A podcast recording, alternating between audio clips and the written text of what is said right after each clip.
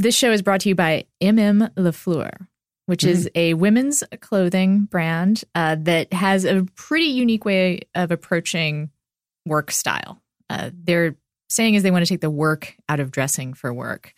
And what they do is offer incredibly uh, stylish and classic and simple uh, clothes picked out for you by a personal stylist. They call it a bento box. You answer a few questions online.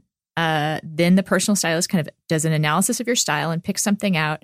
And I want to say, since I left Washington, I got rid of almost all of my blazers, uh, almost all of my high heels, um, most of in every single suit that I own. Oh, except one. I have one suit.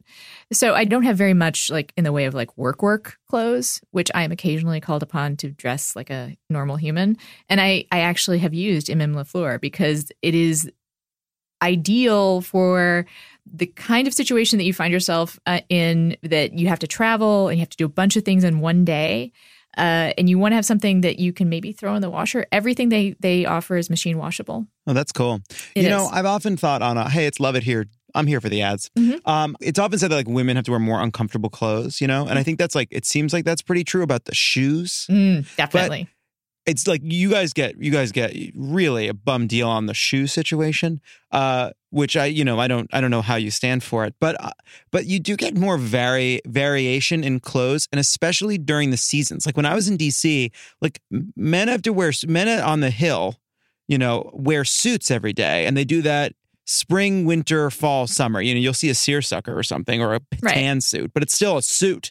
And like I've often thought, like, man, you can wear comfortable things uh, if you wear traditionally, you know, women's clothes during the summer. And I often thought that like it feels like such a big choice to do that if you're a guy, but it's unfair. That's all It I is like I mean, that. what really is great about MM Lafleur is that it is a kind of uniform like a suit. It can be super stylish, but it's also you don't have to think too hard about it. It just looks good, and that's, what I've always been jealous of, of as far as like men's suits go. Right. Like you can kind of add your personal details to it, but you don't have to obsess about it. Like there's a thing you can wear, you know it's going to work. That's true. That's true. That's why every guy in DC open their closet and it's like, uh, you know, well, not the gay guys, but the you know the the Favreaus and the Vietors, which is a bunch of uh, just a bunch of slacks and and and various kinds of blue collared shirts. Right. Yeah, and that's about I, right. I believe there was a certain back. boss of you guys that limited his wardrobe so he wouldn't um, suffer decision fatigue. I believe in this de- decision fatigue problem, which is why I'm glad that you're endorsing this product. Yeah. Um, I should say just uh, the bento box is free. Sign on uh, to mmbento.com. That's M M B E N T O.com. A free service. The stylist will pick stuff out for you. Uh, it's not subscription based, so you don't have to worry about getting something that you didn't ask for three months from now. And I think folks will like it. It's good stuff. People will like it. Hi, I'm Ana Marie Cox. Welcome to With Friends Like These, a show about messy coalitions, the possibilities of friendships, and the limits of politics. Uh, we have a great show for you today. One of my favorite people in the world, Parker Molloy, who is famous on Twitter, is going to be on to talk about Trump's transgender ban, which is recently reanimated. And we're going to answer a reader question, a rather naughty one, which I am spelling K N O T T Y, because it is a troublesome and problematic question. But you guys should also be sending in your naughty questions, um, you know, the sexy time ones, because we are going to be doing an adult sex ed hour with a former guest who is a comprehensive sex education teacher. So, questions that you were too afraid to ask in high school that you might still have, you should send those in uh, to with friends like pod at gmail. And please just send in any questions you might have that you want us to take on the air. Let us know if we can use your name and also include your phone number if you actually want to call in to the show. Other housekeeping items new merch uh, on the Crooked Media website is going to be coming very soon, including a I Am Fine in Trump Adjusted Terms t shirt, which I am personally very excited about. Uh, and also, if you are interested in seeing this show live and you happen to be in the vicinity of Austin, Texas, and who wouldn't want to be in the vicinity of Austin, Texas, it is my favorite city in the world. I am doing a live show there on September 23rd happens to be my birthday. It is also the Texas Tribune Festival, which is this really cool event they've been doing for a few years now. It's basically for politics nerds around the country with some focus on Texas. They have a whole podcast track that includes recordings of uh, Recode Decode and On the Media, as well as Black on the Air, which is Larry Wilmore's show of the dearly departed uh, nightly show. You should come. Uh, you can go to texastribune.org slash festival for tickets to that. And first up, I'm going to be talking to Jack Jenkins. He is a religion correspondent for Think Progress, and he's been doing a series of articles on the history of Christian nationalism, I think is particularly relevant at this point in time. So stay tuned for the whole show. Parker Molloy at the end, and Jack Jenkins coming up. Welcome, Jack Jenkins, senior religion reporter at Think Progress. Thank you so much for having me. So I've wanted to talk to you for a while, and this series that you're doing is giving me a great excuse. Uh, you've been writing about Christian nationalism and Trump. Yes, a rich vein to mine. It turns out.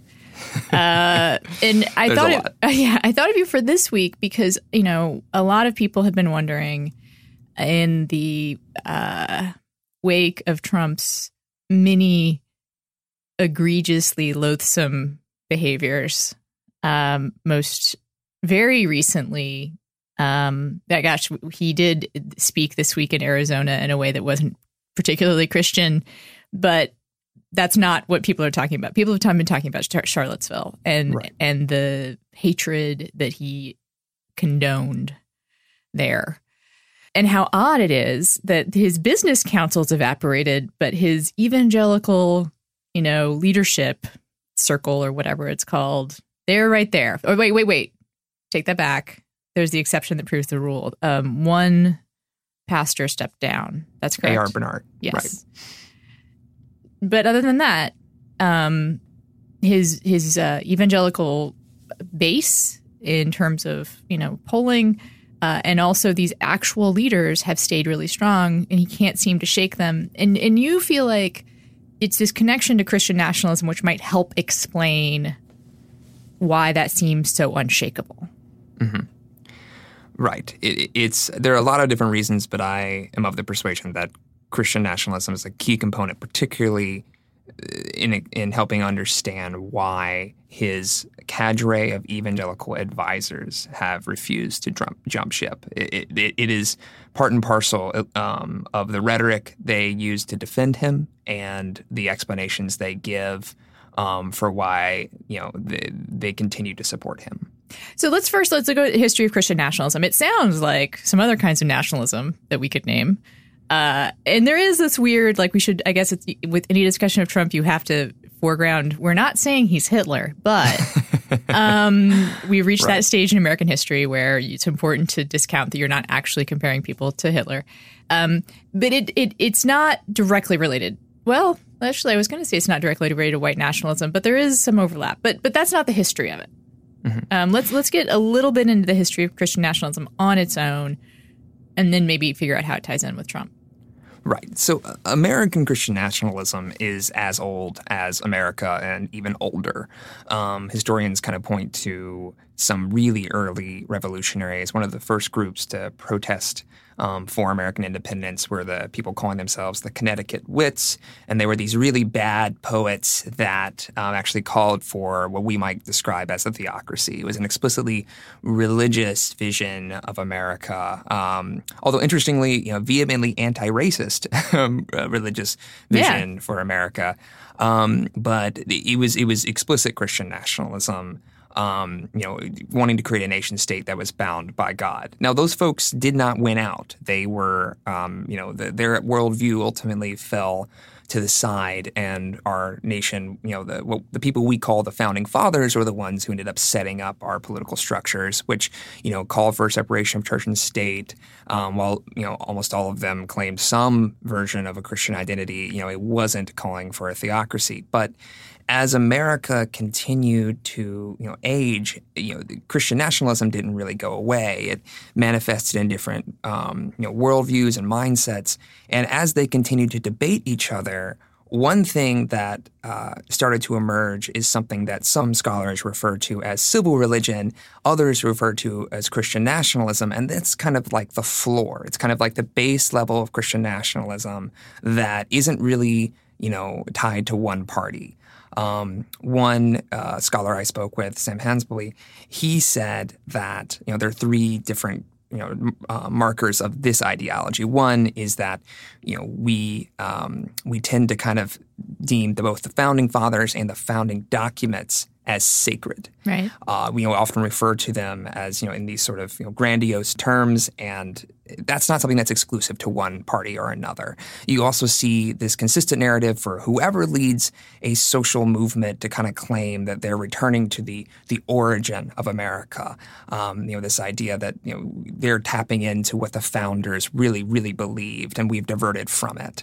And then the third aspect is just that we talk about God a lot in in political circles, and that is also not a thing that the um, the conservative wing of American politics owns. You see God talk in both. Um, uh, the Democratic Party and in the Republican Party. I mean, arguably, the Democratic National Convention last year was more or overtly religious than the Republican National Convention. Yeah, it was more but, overtly religious and also more overtly patriotic. Yes. Yes. Uh, and I want to point out because I think this is this is something you pointed out in your articles, and I think important for our American audience to understand is that this civic religion um, idea, the way that we talk about founding fathers and founding documents, and the way that we do use a lot of explicitly Christian uh, terminology, phraseology in our public discussions about politics is is a little weird uh, on a global scale.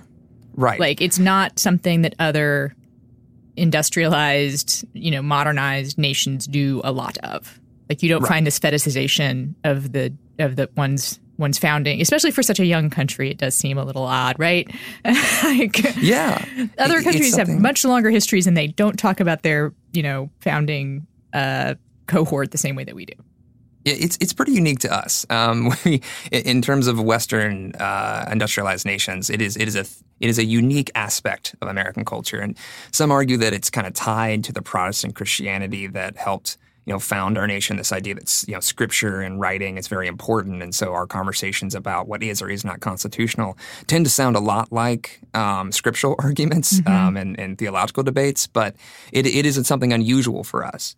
But again, this is just kind of the base, um, you know, the most basic level of Christian nationalism. Over time, it, it took over new um, iterations. It, it, became more extreme among different groups, um, and so you know you you can fast forward to you know in the 2000s when you know more modern Christian nationalists emerge. But um, you know one of the most interesting and scary historical examples of Christian nationalism um, is actually abroad, and that is both you know in, in parts of Europe, but more specifically in Nazi Germany during the 1930s, and that's the one that a lot of scholars point to as one of the um, the darkest iterations of this ideology um, that that traditionally has has been something that Americans have not mimicked. Um, but that was when you know there were a lot of Christians that were deeply involved in the rise of Nazi Germany. And um, what you see in those uh, Christian circles, you know, we talk a lot about the Dietrich Bonhoeffers, you know, the, the pastor who helped resist Adolf Hitler. But you saw a lot of Christians actually, you know, support um, Adolf Hitler and his rise. You know, one of the things, in addition to um, you know the, the economic problems that Germany had in the 1930s, and in addition to their um, you know humiliation after World War One, they had this deep antipathy towards changing cultural norms. The fact that women were in the workplace, the fact that we had um, they had different cultural shifts around uh, you know what what women could say and what um, you know, people could do publicly. Their version of Hollywood was deeply offensive to more traditional Germans. And so one of the things that the Nazi Party kind of ran on was a return to traditional values, and that resonated with a lot of German Christian leaders. And by the time that um, uh, Adolf Hitler was truly rising in Nazi Germany, scholars tell me they um, they were making excuses for him. There was this myth that they told that he would walk around with a New Testament in his pocket, which was completely false. But he didn't do a lot of work to dispel it, and they would actively, you know, push this narrative. They also compared him to Martin Luther, you know, the founder of you know, Protestant Christianity, who's an even bigger um, figure in Germany. And they would say, you know, the same way that modern uh, Martin Luther came to save Nazi Germany, so too has Adolf Hitler come to save Germany as a country. And so this explicit conflation of a nationalism, Christianity, and, and this is the, the, the key part, a, a, specific leader, you know, attaching this ideology to a leader and that leader's party is something that can get really dark. And I want to jump in just to point out that what I think is really an important, you know, historical echo here. I've, it's so strange we have to keep saying like we're not saying they're Nazis, but um, is this idea that that uh, there was some uh, German Christians uh, after World War One who were deeply upset about the vulgar, what they perceived as like um, a vulgar popular culture uh, and the disintegration of norms. And I'm marking that because when I talk to social conservatives these days, that is what I hear a lot about when they talk about why they're supporting Trump over and over again. I'm right. sure you hear the same thing is that they feel like they are being oppressed, that they are that their values are under assault. That and and it if you point out to them that Trump represents those fallen values, that they la la la la la can't hear you a little bit. Um, although it's more complicated than that, and we'll get into that. But the thing right. I hear over and over and over isn't even so much abortion; it is um, you're going to make me get gay married, basically. Right. Um, and that was what was sort of happening for these German Christians during Hitler's rise. Is and, it? And to your point, I mean, I'm I'm equally reticent to try to make any sort of explicit comparisons between Nazi Germany and America today. But when I called a Holocaust scholar, someone who's an expert in kind of the the Christian Church's complicity in the Holocaust, um, Robert Ericksen, I was saying, you know, I, I don't want to make any explicit comparisons. Have you? And he he he sent me an email saying he'd already written this comparison last year during the campaign. He had seen parallels between the German Christians that had supported Adolf Hitler and the kind of fervency for Donald Trump that you found among evangelical um, Christians in the United States. Not that they're the same thing, but the idea that you make excuses for a leader who might not otherwise represent your ideals. This was something that scholars were already taking notice of last year. So, you know, we, we would do well to not try to make explicit comparisons, but at the same time, historical patterns are important and important to recognize. Okay. So, you know, this is something that uh, I, I, just was following because I was interested in, but you're already finding a deep level of interest within scholastic communities. And I think this is where we want to get into how it is that his evangelical counsel has not forsaken him, right? Mm-hmm. Um, I think for some people outside, you know, social conservative circles, there's a top level of dissonance, which is that he is one of the most vulgar presidents we have. Is the I would say I don't know I don't Andrew Jackson's pretty vulgar. He um, one of the most vulgar presidents we've ever had, um, personally uh, involved in all kinds of behavior that social conservatives explicitly denounce, right? Um, from uh, ad- adultery to gambling um, to avarice. I mean, we could go down seven deadlies, right? Mm-hmm. and then we mm-hmm. would find some some sloth. I think is even in there, right? Uh, he's he's he's he's got him covered. Uh, and so, for I think people outside of evangelical or religious circles, they're like, "How can you support this guy?" But what you've written about is that his his very fallen nature seems to be a feature, not a bug, for some evangelicals who are trying to do this this reading of history or this reading of our, our current moment, right? Right. Um, something that has emerged as a narrative within uh, evangelical supporters of Trump is this idea that um, the lack of knowledge that he has is in some ways evidence of a certain kind of anointing by God.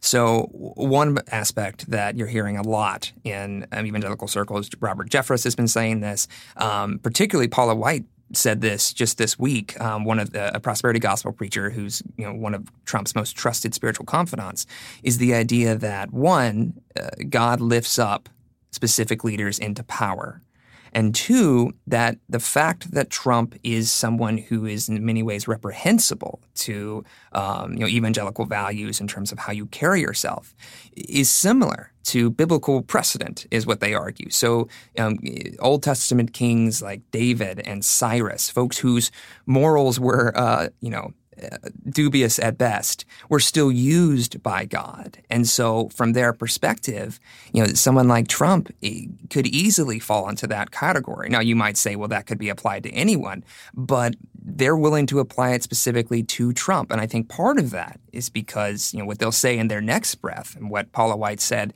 in her next breath was that, you know, this presidency guarantees them, um, you know, conservative judges on the Supreme Court and in the lower courts. And as long as Trump is willing to supply that, then he can be an instrument of God. And that is a theology that they're overlaying onto him. Now, it's not really consistent. It doesn't seem that they applied the same logic to Barack Obama when he was president of the United States. And Robert Jeffress said that he was paving the way for the Antichrist. Um, but this is still the theology that they're running with right now. And it's why they would be hesitant to abandon them, ba- abandon Trump, because from their perspective, you know, he is an instrument of God. In some ways, I mean, they've created their um, perfect, you know, theological echo chamber, right? um, like epistemological closure, which is that the more he misbehaves, the more he seems to, in their way that they've set it up, the way they've set up their their argument, he proves that he is an instrument of God. The more he shows that he himself is ignorant of God, the more he shows that he himself is fallen, the more proof they have that this must be God acting right? Like that's the that's the argument is that he could he's he's fighting for us and he would not have chosen to do that on his own because he's such a, you know, biblical dunderhead. oh yeah, and it, it, even goes deeper than that. I mean, yeah. one of the things Paula White said in this big interview this week was um, one of the one of the things you can see as evidence of his anointing is that he surrounds himself with Christians, mm. right? So, and that's a self fulfilling prophecy, right? So if if people who were his evangelical advisors never leave his side, but then the evidence for his anointing is the fact that he always has evangelical advisors surrounding him and promoting him. It, it, it never breaks. Like you said, it's a it's an echo cha- it's a theological echo chamber that never has to fall in on itself because it, it perpetuates itself. As long as he's giving them the judges that they want, as long as he's denouncing the things they want him to denounce, his personal behavior isn't a material issue for them, and his personal right. ignorance of the gospel isn't an issue for them he's shown like so like he's zero he has zero curiosity about anything in the world but there's something especially comical about his lack of curiosity about god. Like, right. right it just and and it's I mean it's it's one of those things where I mean when he reportedly like spoke to two Presbyterian ministers he he says he's Presbyterian. When he spoke with two Presbyterian ministers in his office he seemed confused as to what religion they belonged to and whether they were evangelicals or not um, or Christians so, or not didn't he like say something about like are, are like evangelicals Christian I mean I don't want to yeah he seemed confused about that. Yeah. He, it's at different times to see confused to, as to where Mormons fall on the theological spectrum. Um, well, like there's he, a lot of people. There's yeah, right. But he was speaking Arguably, evangelicals are also confused about where Mormons fall. fair, fair. I love my um, Mormons brothers and sisters. I'm saying kind bars. kind bars. Yes. Did you guys get your free samples of kind bars? You know what? I don't care if they're free or not. Our office is chock a block and kind bars, and I I eat them like kind bars. I mean, I just eat them all the time. Well, do you have a favorite? Um, I like a dark chocolate plus a nut. So I don't care if it's almond. I don't care if it's peanut butter. I just like a dark chocolate plus some kind of a nut or legume. Yes, I, I what they do very well with kind is balance the salty and the sweet. They do. You know? They do. Some some bars I think go too sweet. My favorite bar is actually one of the pressed fruit bars that has jalapeno in it which I know sounds really weird. It's like no, it's no. like kale, pineapple, and jalapeno. Which that feels like um a very complex flavor, uh, and I go more for the brute force of chocolate and nuts. Yes, well, you know that's in what is your hallmark, but brute force, really. So I I think that works out. And Kind is offering free sample boxes not to just podcasters, but actual like humans out there can get a free sample box of 10 different kinds of kind bars, You're including stupid if you don't do this. what? That's the, it's stupid to not do It this. is- If it I didn't is even know- actually. I didn't know how good this offer was. Well, you have to pay shipping. Oh, well, it's still great. It is pretty great. You get 10 kind bars, including this pineapple, kale, jalapeno one, which I have actually not seen in the wild. The first time I saw it was in the box. uh, so you go to kindsnacks.com slash friends. This is sincerely like the fuel that I use all the time. Um, Kindsnacks.com slash friends. That's right. That's it. I will say another important component of this, and one of the things that may shore this up is, you know, uh, we were talking before about the historical origins of Christian nationalism. The more contemporary iteration of Christian nationalism, and the one that you're really seeing preached by a lot of um, the folks that surround Trump, kind of emerged around the Bush era. And these were groups of people who kind of created their own Christian universe, as it were. These were folks who were, um, they created their own homeschooling systems where they have books that you know insist that the earth is only a certain age. They insist that you know america was founded as a christian nation. Now and these are all textbooks that their children read. They, the textbooks all cite each other by the way. Yeah. but it, it is they, they create this universe. And then some of them ascribe to an ideology that is often described as um, dominionism the idea that you know humans are supposed to have dominion over the earth and they extend that to the political sphere. And so it's the idea that, that christians have not just you know an obligation but you know a, a, deep spiritual need and charge to take over um, the American government and all governments. That that's that's a part and parcel of who they should be as Christians. And so when you find someone like Donald Trump who lands into that framework, and um, and they land he lands into this group that a lot of these evangelical leaders weren't rock stars. They were what you know uh, Jeff Sharlet, another journalist who covered a lot of this, referred to as B and C listers um, within the evangelical world. You know they they kind of forged this weird alliance that has now turned into what we see today, which is that they're the ones who are sticking by him. And when Trump has one of the worst weeks of his presidency last week, the folk, the person they send out to advocate for him on the weekend news shows is Jerry Falwell Jr., who's been one of his staunchest advocates and who also articulates a lot of Christian nationalist ideals. So, like you said, it, it, it kind of emerged out of itself. They took old school Christian nationalism to a very different level, and and it's part of what is propping up Trump.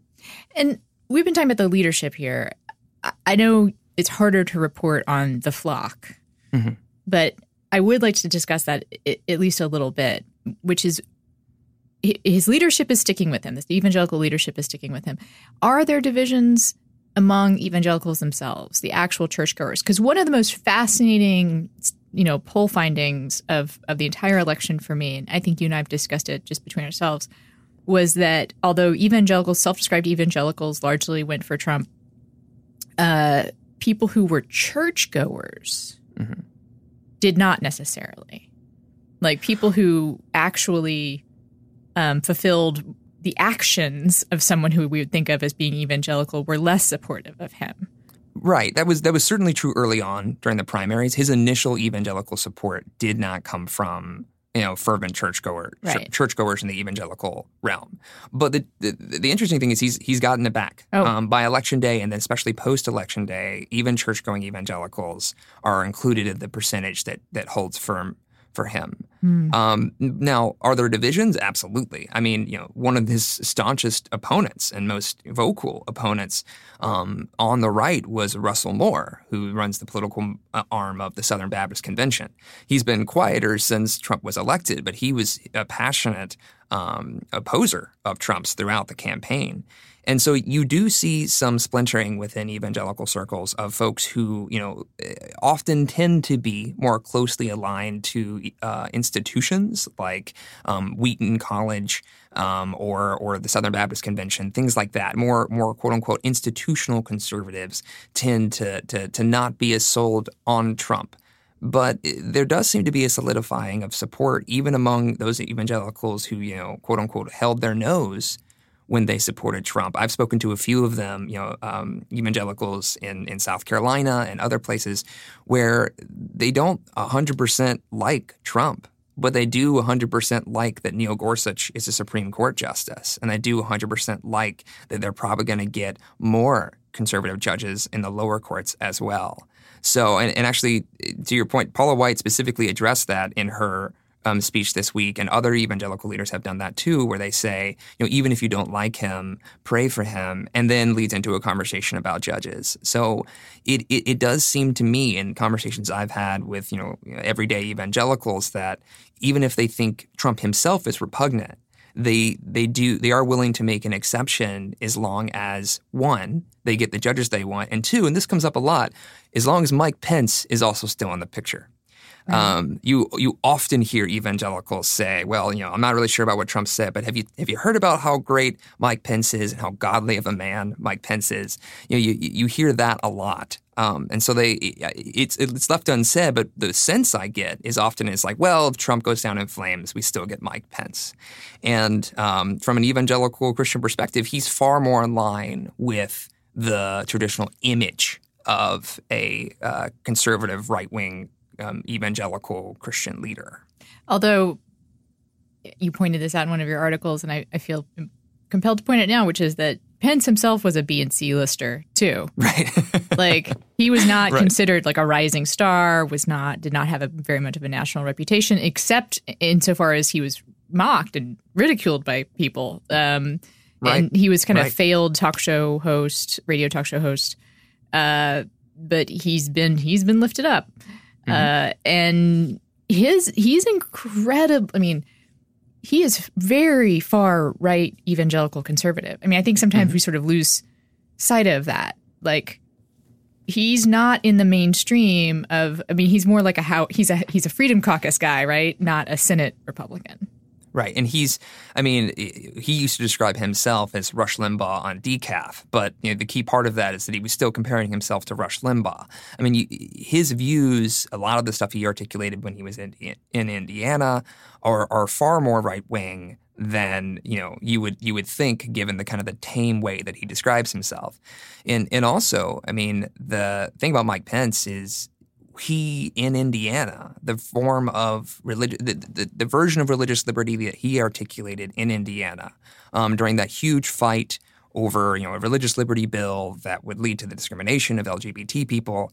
I mean that that version was was there were other people who were who were articulating it and trying to pass laws on it, but he became the figurehead for it.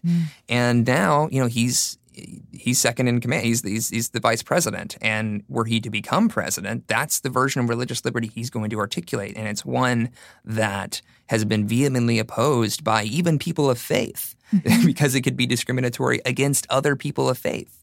Um, but but that is kind of what he has in his cachet. That's that's a belief system that he has supported and articulated for decades. I still come down on the side if you if you put a gun to my head, which more and more these days it does feel like there is a gun to my head.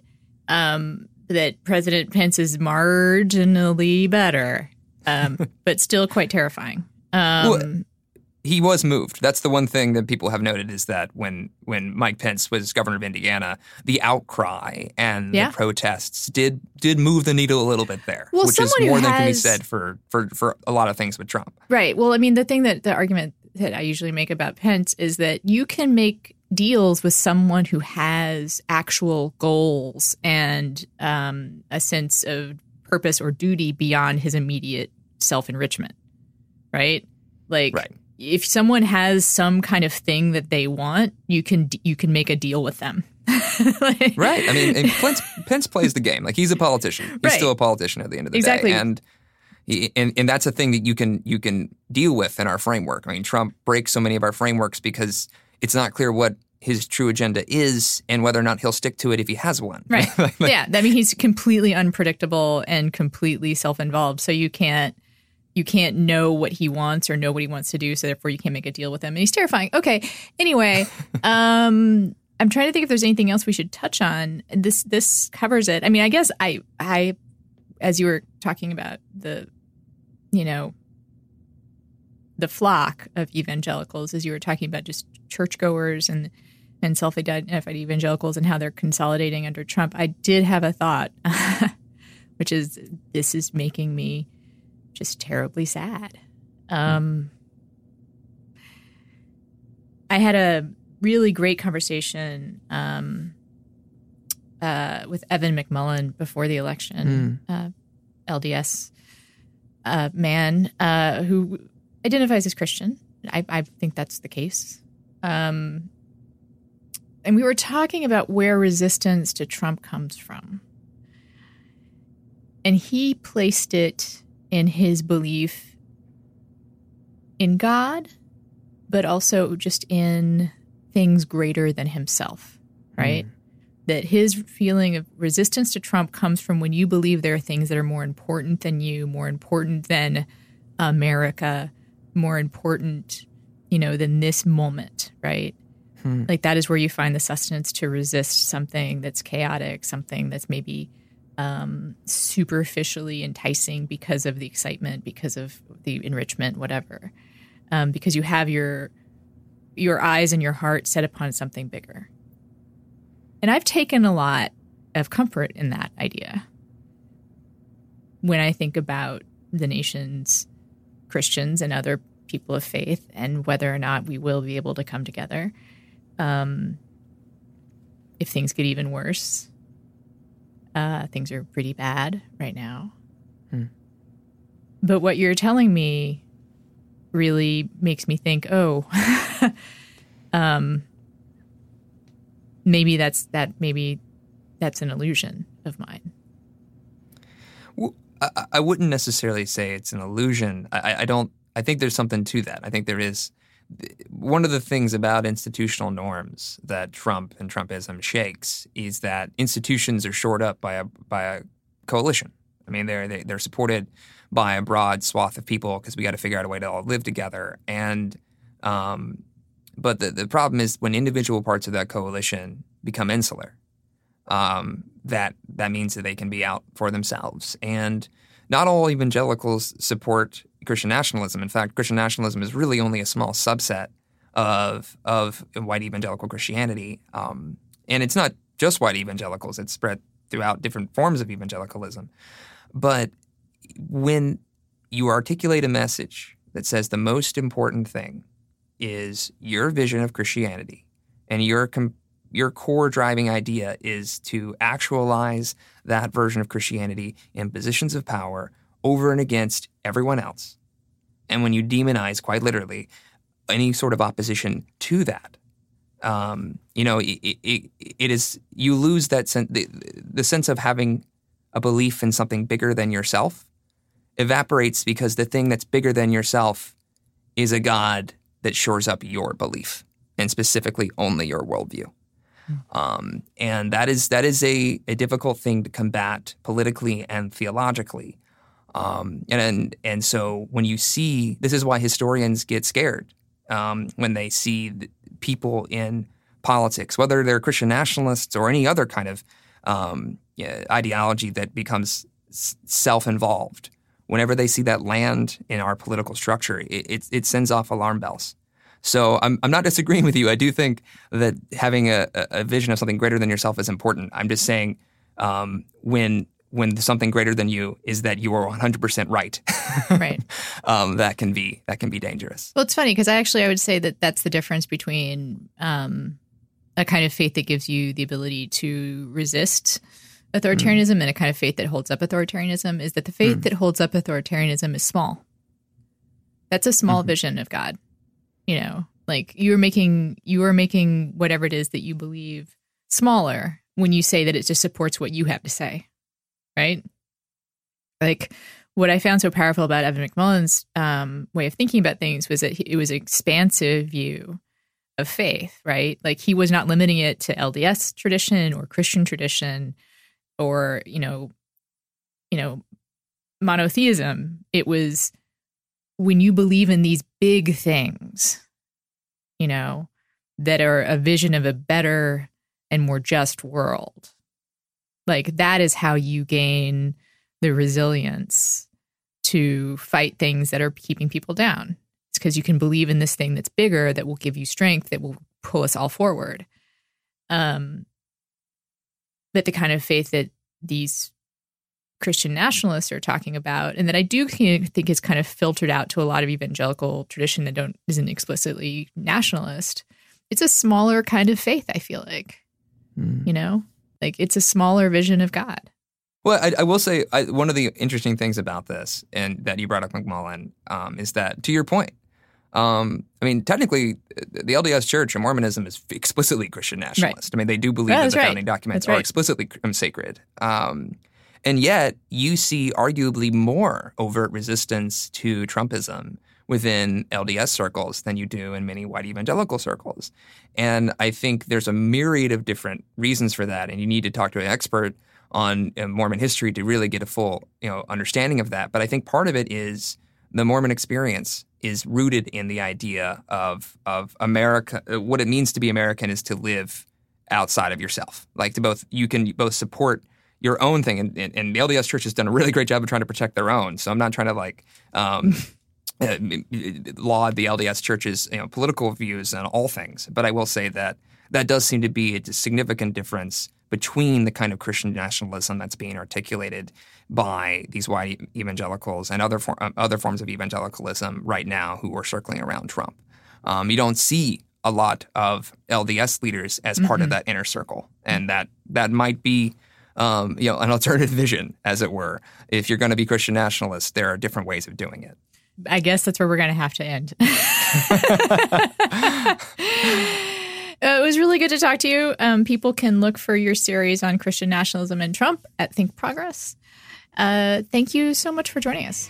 Thank you so much for having me. So you and I don't share a bed, uh, That's true, Ana. at least not yet. uh, Mhm. But Yeah, no, I guess no reason to rule it out. yeah, it might happen someday. You know, We're like we're like Trump in Venezuela. things. It's always an option. Um, things might get tight, you know, at Crooked headquarters. We might have to like, you know, double up on rooms. But parachute sheets is actually I share a bed with my husband, and we got our parachute sheets, and he is super picky, and he loves these sheets. Um, the only ad that he's actually asked to come on and be, he wanted to personally endorse this product, um, was for parachute sheets. Uh, we have the linen ones. I don't know which ones you have. Uh, Favreau raves about the linen ones, they're great. They're Uh, great. Only use them. and I keep saying that like I just like I I, I don't I'll just like sleep at the foot of the bed, but they don't let me. That's where Leo sleeps. I don't even understand what that joke was. But uh about- wait, in their bed? You would, yeah, wouldn't just like you? a, that's a that's a thruple slash. I'm I'm you know that's a that's the joke there. oh boy. It's fun. So anyway, the linen sheets, I guess John could attest, like they do get soft, softer with every wash, which is one of those things like you don't quite believe, but then it does That's true. happen.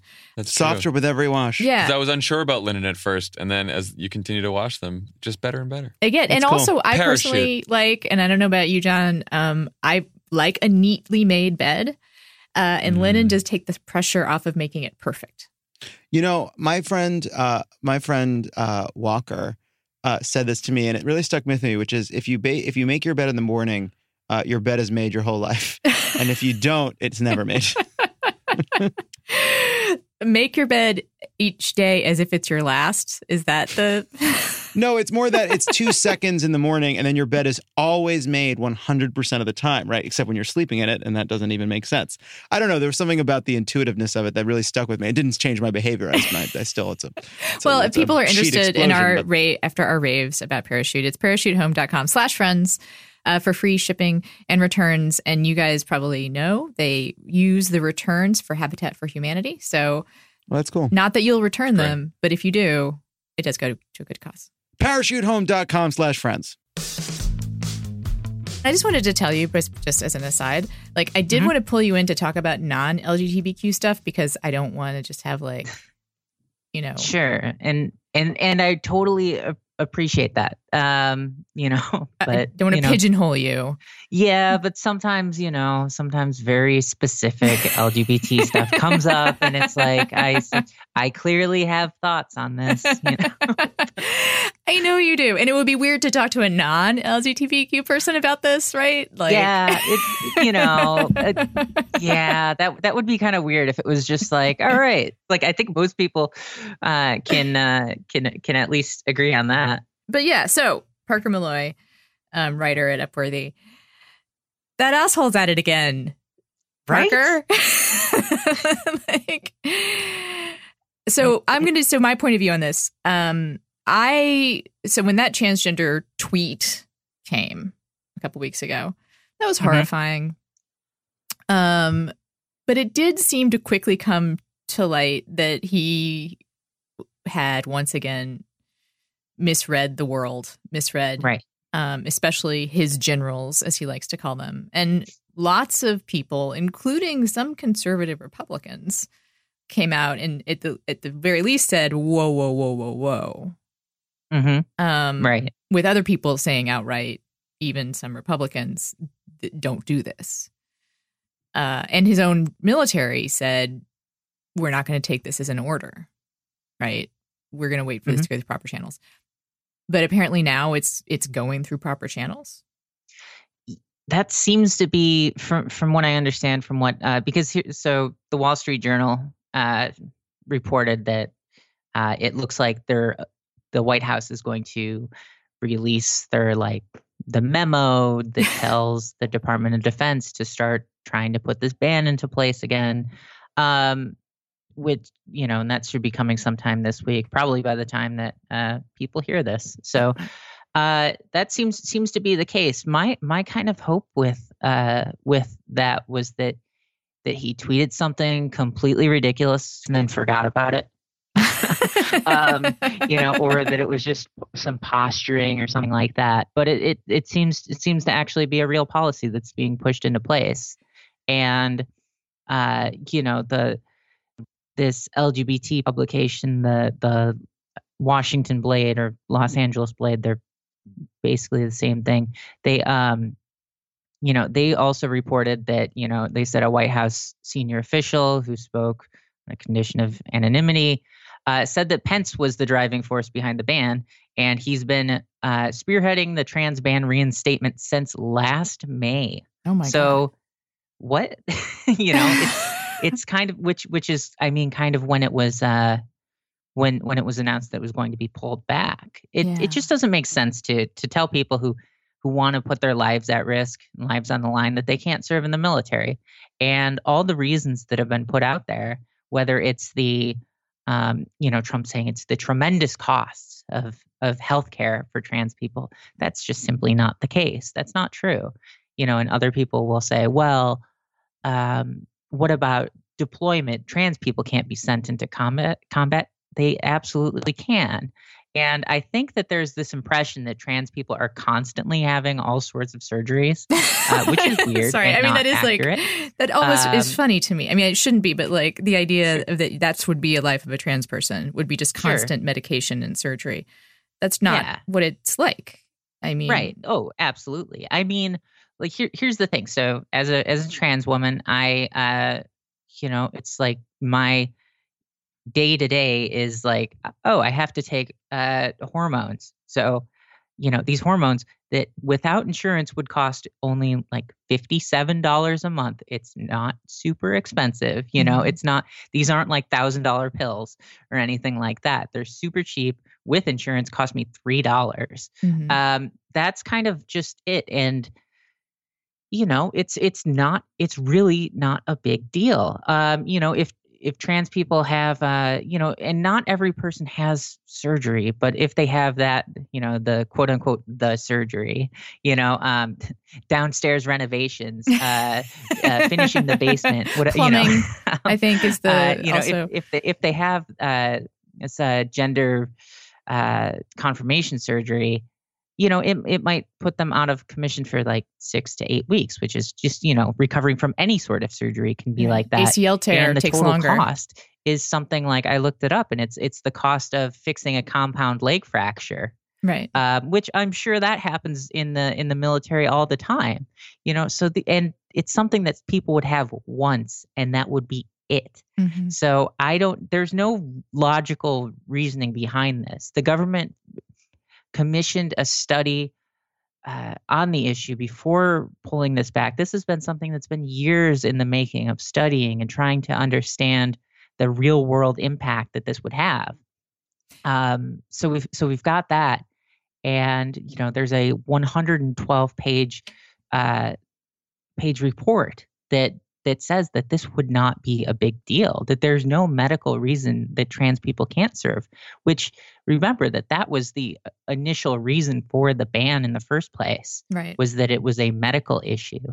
And so, whether you're talking about this from a cost, from a medical stance, or from a readiness stance, there is no excuse to um, to do this. And when he first tweeted that out, um, I wrote an, I wrote an article for Upworthy where I interviewed a number of trans people who are in the military, and a lot of them, uh, a lot of them went into into the military uh, bec- because they were uh, lower income or homeless or all of these other factors that exist in society, you know, and you know to then take that away from them, the the one sort of outlet where people uh, can have some stability if they need it. Which you know, whatever your thoughts are on the military, it's it's a uh, It's a ladder. It's a jobs program essentially. It's a ladder, you know, too, for like- for people who are who are in desperate need in a lot of cases. So it's really just so sad and so unfortunate that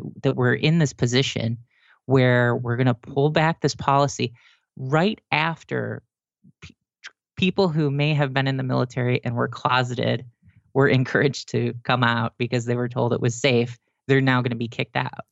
So it's it's it's like if don't ask don't tell was was repealed and then they tried to put it back in and they're like okay all the people who came out as gay get out of the military. So it's it's uh No, it's, It's unbelievably cru- cruel. it's cruel. Yeah, it's unbelievably cruel. And uh, we should point out also that um, the Lambda Legal Defense Fund uh, is on this, um, as I'm sure other human rights organizations are as well. I particularly liked the uh, tweet that they sent yesterday after the breaking news Trump set to implement transgender military ban. They tweeted out, puts on cape made of legal briefs.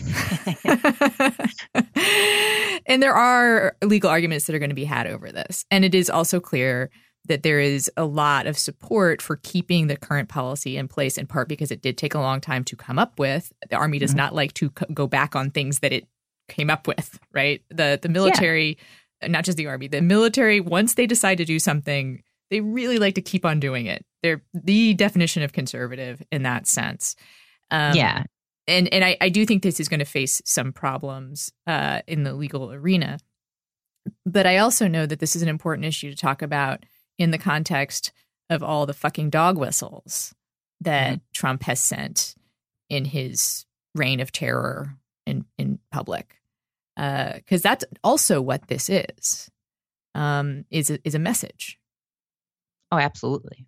Um, you know, it's it's it's essentially is meant to meant to suggest that trans people aren't um, aren't legitimate, aren't aren't uh, functioning members of society who can contribute things and can you know who who essentially just are it it, it paints trans people as freaks which Mhm. is which is you know it plays to his base and you know public policy polling put out uh, they did a they recently did a national uh, survey where they found that something like 62% of Trump supporters uh, support kicking kicking all trans people out of the military.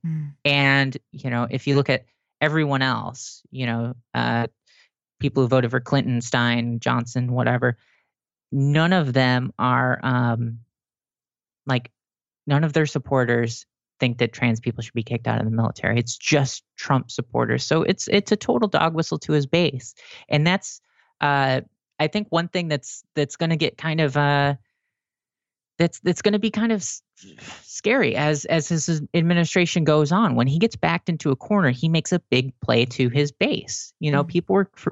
You know, criticizing him over uh, Charlottesville recently, and now we have uh, you know, this news just sort of leaks out that this is coming this week. So it's it's like all these things are planned, and then he waits for, you know, n- the news cycle to take a dark turn on him, and he and they just drop this other in you know information out there, which is uh, it's just so sad. I, I've I've really honestly never felt um, is uh, it as just I guess unaccepted, you know, in in society. Like since I came out as trans, I which you know it's been it's been years, and it's things that things have not been getting better.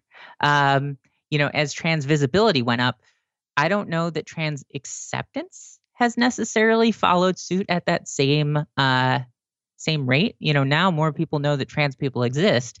Uh, but they're also very open about hating trans people. Mhm. And now we have the president of the United States uh, pushing stuff like that. And we have Mike Pence behind the scenes pushing stuff like that.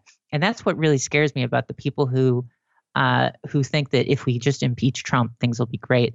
No, it puts Pence in charge, and Pence is he's a smooth politician who will implement uh, these sort of hateful policies, but then you know cover them in language around uh, readiness and cost, and you know make it make it sound uh, better politically. And it's hard because a lot of times I'll say stuff to I'll say, hey, this is um, like last night on on on Twitter, I, I said that this is really uh, harmful and this is bigoted and this is just this is horrible. And I had people in my mentions, you know, saying to me, um, saying, stop with this identity politics. And and it's one of those things where it's just like, how do I defend myself? How do I defend other people like me? Um, you know, if every single time they're going to be like, why are you focused on identity politics instead of things that matter? And it's like, because Trump is making these things that matter, things that are happening in the world. And uh, it's it's just getting it's getting darker and more harmful. And I uh, you know, I, I really don't know how things get better from here. I hope they do, but I don't think I don't see any time in the in the short term things uh, making a turn for the better. I am torn about how to respond because I feel like as your friend, I want to tell you um, that things are going to be okay. But as a political analyst, um, I agree. I, I mean, I can tell you as a friend that I'll be there for you Sure.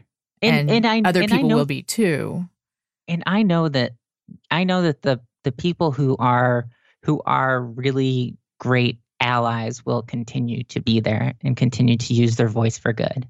That is not even a question, you know. Uh, that is something that uh, I cherish. My like my friends who will go out of their way to stand up for trans people in any given situation who will just be like hey knock it off that's not cool because sometimes it's hard constantly having to defend yourself or constantly having to defend other people like you um, where it's good if you've got like a, a friend or an ally to kind of step in every once in a while and you know kind of be like okay you take a breather i'm gonna i'm gonna push back on this whatever horrible thing in the day but a lot of a lot of these uh, a lot of these issues, you know, like you're, you were just you know saying lambda legal, you know, going to fight this in courts. Uh, you know, who who is going to be appointing people to courts? Right. Um, and you know, the Supreme Court is Gorsuch is uh, is very very very conservative on this issue, mm-hmm. and he I, I don't picture him ever giving this a truly fair, you know, even handed look. And I imagine that every other person that Trump uh, puts on the court, you know, however many it is, uh, will kind of look at it the same way. Which is, which is why I think that, you know, if if someone honest, if someone really wants to, uh, really wants to help trans people, I think I think it's important to to elect a Democratic majority in the Senate mm-hmm. uh, in 2018, uh, which I know is is a very very difficult path, but that's the one thing that that will prevent Trump from from putting extremist far right people on the courts for the for decades mm-hmm. you know which will have lasting harmful effects that i think is the most important thing here mm-hmm. um in in my opinion uh because there is no check on him uh, it's it's very few Republicans are willing to stand up to him uh, on on these sorts sorts of issues. You know, and it's great every once in a while to get some good news like, oh, three senators voted against a or three Republican senators voted against a historically unpopular bill. Like that, it's kind of sad that it's like, hey, there's this bill with 15% approval and it's going to kill a bunch of people. And it's like, oh, we were able to peel off three. It's like, that's something where it should have been you know, it should have been a massive majority of people voting against that just because it's it was political suicide to vote for that. Um, but they did because when Trump puts things out there, they're afraid he'll he's going to tweet about them, and you know they're afraid of stuff like that right now. So I think it's a, you know, if if we really care about checks and balances when it comes to the courts, uh, when it comes to you know Congress, even you know keeping uh, keeping tabs on you know what he's doing, I think it's important to elect a Democratic majority in 2018. That's that's why I while I think that the talk about impeachment and talk about investigating Trump is is important and those things should continue. You know, investigations should totally continue. But the focus for the sake of marginalized groups of all sorts, uh, for the sake of voting rights, for the sake of trans people, you know, all of these things, uh, 2018 has to be a big focus. These bras are far more comfortable than doing an ad with guys about bras. That's uncomfortable. And bras are usually uncomfortable, and bra shopping usually sucks. Um, most women have bras that don't fit them because the process of getting fitted for a bra is kind of intrusive, as you might imagine. Uh, and I, I have not imagined. Now you can. and I think uh, people just don't want to do it. So you kind of get sized once and then you just buy that size. Uh, but ThirdLove has a fit finder that they figure out what kind of bra works for you. Um, whether it is you know a t-shirt bra or a soft cut bra um, or a demi bra. I know this is like probably sounds like a foreign language to you. I guess. Well, it's just like you know, I'm I'm in a gay couple over here. I mean, my I have just like the, my contact with bras is so so low. it's like I mean I just don't think about them. I don't come across them. I just have like even like like you know you know John's got bras in his house, right? I do. I and do. I don't. I don't see them, right? you literally like don't really know what a bra looks like, probably. Like I mean, I mean from the movies. Yeah, from the movies. Uh, well, ThirdLove has these great bras. Um, they have a bunch of different styles too.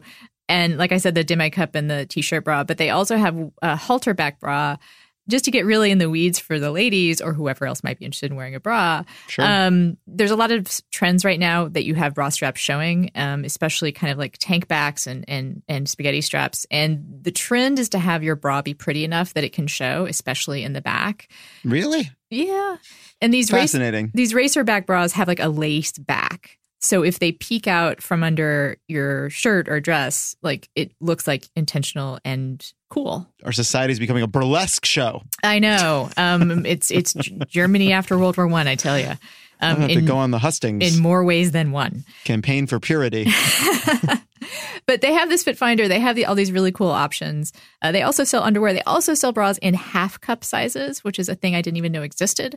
Uh, and you may be a half cup size. It's if you have half a boob. it's as if no. that is not what it is. That's, it's as if you have half a boob on top of your boob in a way because you're, you're right. it's a half more and you know you're in between sizes. How much? How many more words are on that page of yours? You think? I'll get out of this um, fast because I just need to note that you can try their bras for free. Uh, you pay two ninety nine shipping. You can have it for thirty days. You can wash it. You can wear it. You can cut out the tags. Um, you can do whatever it is that you need to do to find out if a bra is comfortable for you. Uh, thirdlove.com slash friends. Thirdlove.com slash friends. I think this is actually a really good segue to a piece of listener mail uh, that I got that I thought of you as someone who could be helpful in responding. It is uh, from, I won't say who it was from because we, we're in this place where we haven't quite worked out how to give people's permission for sure that they want to use their names, but I'll read it. Hi there. I am a military spouse of a deployed infantryman with a four year old son. It is hard to put into words how infuriating the last year has been. I've called my senators, asked my friends to do so, and marched to the Women's March. I want to run for office someday. I want to do the right thing and go to rallies and protests. I want to be as active as possible. But if I'm honest, I am afraid. If I wasn't a mother, I know I wouldn't feel this way. But now that I am, I'm terrified of getting injured or killed for doing what's right because then who is there for my son? I imagine the counter argument is, well, we are afraid too, and we don't have a choice to stay home. What kind of person do you want your son to emulate? What kind of world are you helping to give him? I know there's no excuse for silence, especially as a middle class white woman who's enjoyed white privilege her entire life. I can't describe the emotional turmoil this has caused me. The pull to answer the call to action at once felt with an equal pull to stay at home, safe with my son, who needs me. Thank you for reading. Wow. Well, I I I mean I th- I think it's it's it's clear that she that, that her heart is clearly in the right place and that she's very that she's thought a lot about this, which is I mean half the battle. Mm-hmm. Um, which there's definitely got to got to be some major credit there. Right, and I think that she's uh, articulated the truth about some people. This is something we talked about on the on the show last week. Some people don't have a choice about being involved in this, right? Like you, right?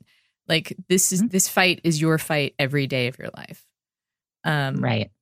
People like her and me can opt out if we want to, but she also hasn't opted out. Let's make that very clear. Like she's engaged. I mean, she's just being very honest about about her her fears, which having fears is normal and human, and we all have to have to kind of uh, think about how we balance our actions versus our fears, and understanding which ones are rational, which ones aren't. And I mean, these are all sadly very rational fears Yeah. um, you know but there are there are a lot of ways she can get involved and still make a physical presence Right. um, that We'll make a difference so that th- other people yeah. can be present at these Exactly. things where we we can agree like the the numbers matter. i think you're totally right that that there is no true substitute for a physical presence. But everybody has to make their own decisions on what they're comfortable doing. Um, and there are other things you can do to help uh, Right. to help in these situations. You know uh, when these larger these larger scheduled marches you know like um you know the larger the, the women's march the science march and all, all of those you know these are planned ahead of time and one th- one thing you can kind of do is you know if if these marches have uh Infrastructure you know, at ha- all, have- you can be yeah, part of that. have have organizers and websites like just it's good to check that out and see if like see if there's anything they're asking for maybe maybe they someone needs someone to help make signs or Drive. uh, you know, drive or donate, uh, donate money or you know, food or stuff like that. Like there are there are ways you can you can help that aren't necessarily you know the you know marching. Right. The physical, the being in the things, yeah. march. I do want to say that I do think that's what people also need to look at, though, is the physical um, infrastructure of a march, right? Like, Mm-hmm. we need more marches and rallies and protests and vigils. I, I do believe that. I do think that that is what puts an issue on the map and what makes it impossible to ignore. So I, I hope that that is something that people take away from this. And this woman who I, I think I want to say also, if you write this kind of letter, you're probably doing a lot. you know? Oh, yeah. like clearly I mean- she's doing a lot. Yeah, she puts so much thought in. You know, Yeah. if if you've put that much thought into things, uh, you you you clearly care, Right. which is I feel like she personally is maybe off the hook for this, you know? Yeah. she she personally sounds like she's doing a lot. But I highlight her letter because I do think that everyone needs to ask themselves for real. You know, can I do this? Is it possible for me to do this? Um, and if I don't feel safe, why don't I feel safe? And is there something can I, that I can do about that? Right. Mhm. Um, I just finished uh, reading this amazing essay by Garry Wills in his book about um, the 1968 election about the students' mobilization March on Washington, which is like the third largest march on Washington to protest the Vietnam War. And um, he talked about how the students, how well planned it was. I think the Women's March is similar, but they had this entire infrastructure for the Students' March that included uh, training marshals to um, for nonviolence to intercede for and when people got in each other's face. Um, you know, they had people handing out water and food. They had people, you know, organizing carpools. Like that happens for any huge march, Mhm. and you can be a part of that. Uh, and also, like there are things like vigils. but there are regular there are sometimes regular protests um, and and and watches that you can go to. And i think those count too not just the huge marches. Like anywhere you can be like a huge march might be a target where you don't feel safe. Right. Go to something else. Yeah and to your point about the importance of being there i mean i see a lot of people say things about well does does marching and protesting really make a difference? And i think it absolutely does. Uh, you know just just last weekend we saw what what happened in uh, in Boston. I Mhm. mean, you had this tiny group of you know uh, white supremacists or white nationalists or wha- whatever they call themselves these days, um, alt right, alt light, whatever. free Um, speech so- advocates is the latest thing but i don't think they actually yeah. mean that so No.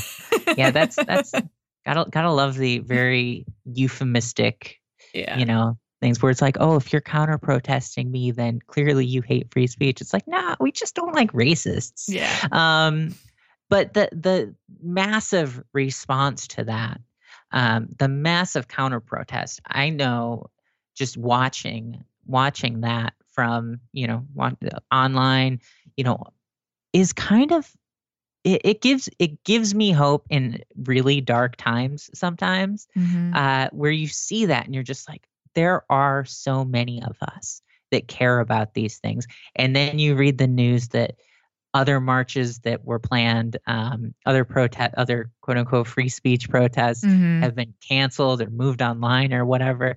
And it shows that it works and it's important. And it's not a matter of, you know, one thing I think that a lot of those, you know, uh, the the white nationalist crowd, you know, what they do is they they show up with, you know, with with guns and militias and all that stuff where it's it's meant to it's meant to silence and Terrorize. terrorize Terrorize. people Yeah. you know but when you can get a big group of people just to make their presence known and it's not in a uh, in a we're going to scare you into silence kind of way but it just we're going to let you know that that this is what we stand for type of way i think that that is one of the most powerful things you can do in uh you know in in our democracy you know it it lets it sends a message to elected officials to the to your neighbors to let let them know what you care about and maybe influence what they care about And also, it reminds people there are more of us than them. There really are. You know, I mean, there Hillary Clinton won the popular vote. We should never, ever, ever, ever forget that. You know, and the people who want to repress the rights of others want to do that because there are more of us than them. You know, Mhm. and and one thing they can never deny is numbers. They can never deny that. That's why Trump is so obsessed with crowd size. yeah And you the most powerful message you can send him is is making a crowd. So we need to make more crowds. So Parker, thank you. I think we got to a place that's actually relatively uplifting compared to the, where we started. Although let's never let's not forget that people should be engaged on this trans ban too. Uh, do you have any recommendations specifically for people who might want to be engaged on this?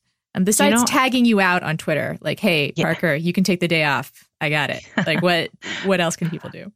You know, I, I, I think that there are r- really the best thing people can do right now is to check out organizations like Lambda Legal or uh, Human Rights Campaign or National Center for Transgender Equality or OutServe is another one uh, because the, they're going to have some sort of strategy and they're going to need help that goes beyond just trans people and goes beyond just you know the lgbtq community. It's we're this is something that um that straight cis people you know can can help out on and i'm sure that we will need their help.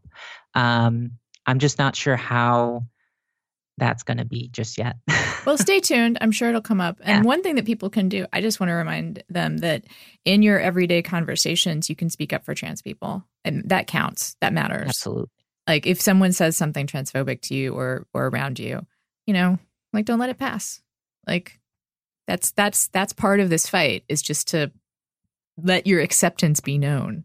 Uh, it's not enough, but it's part of it, and people should should should know that. So, well, yeah, and and a lot of a lot of people don't don't necessarily realize that they're that they are that they are saying something that is either based on incorrect information or based on you know it's just just ignorance and not malice. And those those types of conversations just uh, you know popping in and being like oh hey just fyi you know that that thing that that meme that you shared isn't based on you know is isn't accurate. Right. trans people aren't actually actually monsters. You know, what, whatever the case may be.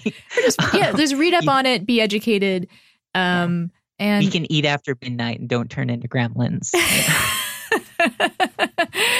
All right. Thank you so much, Parker.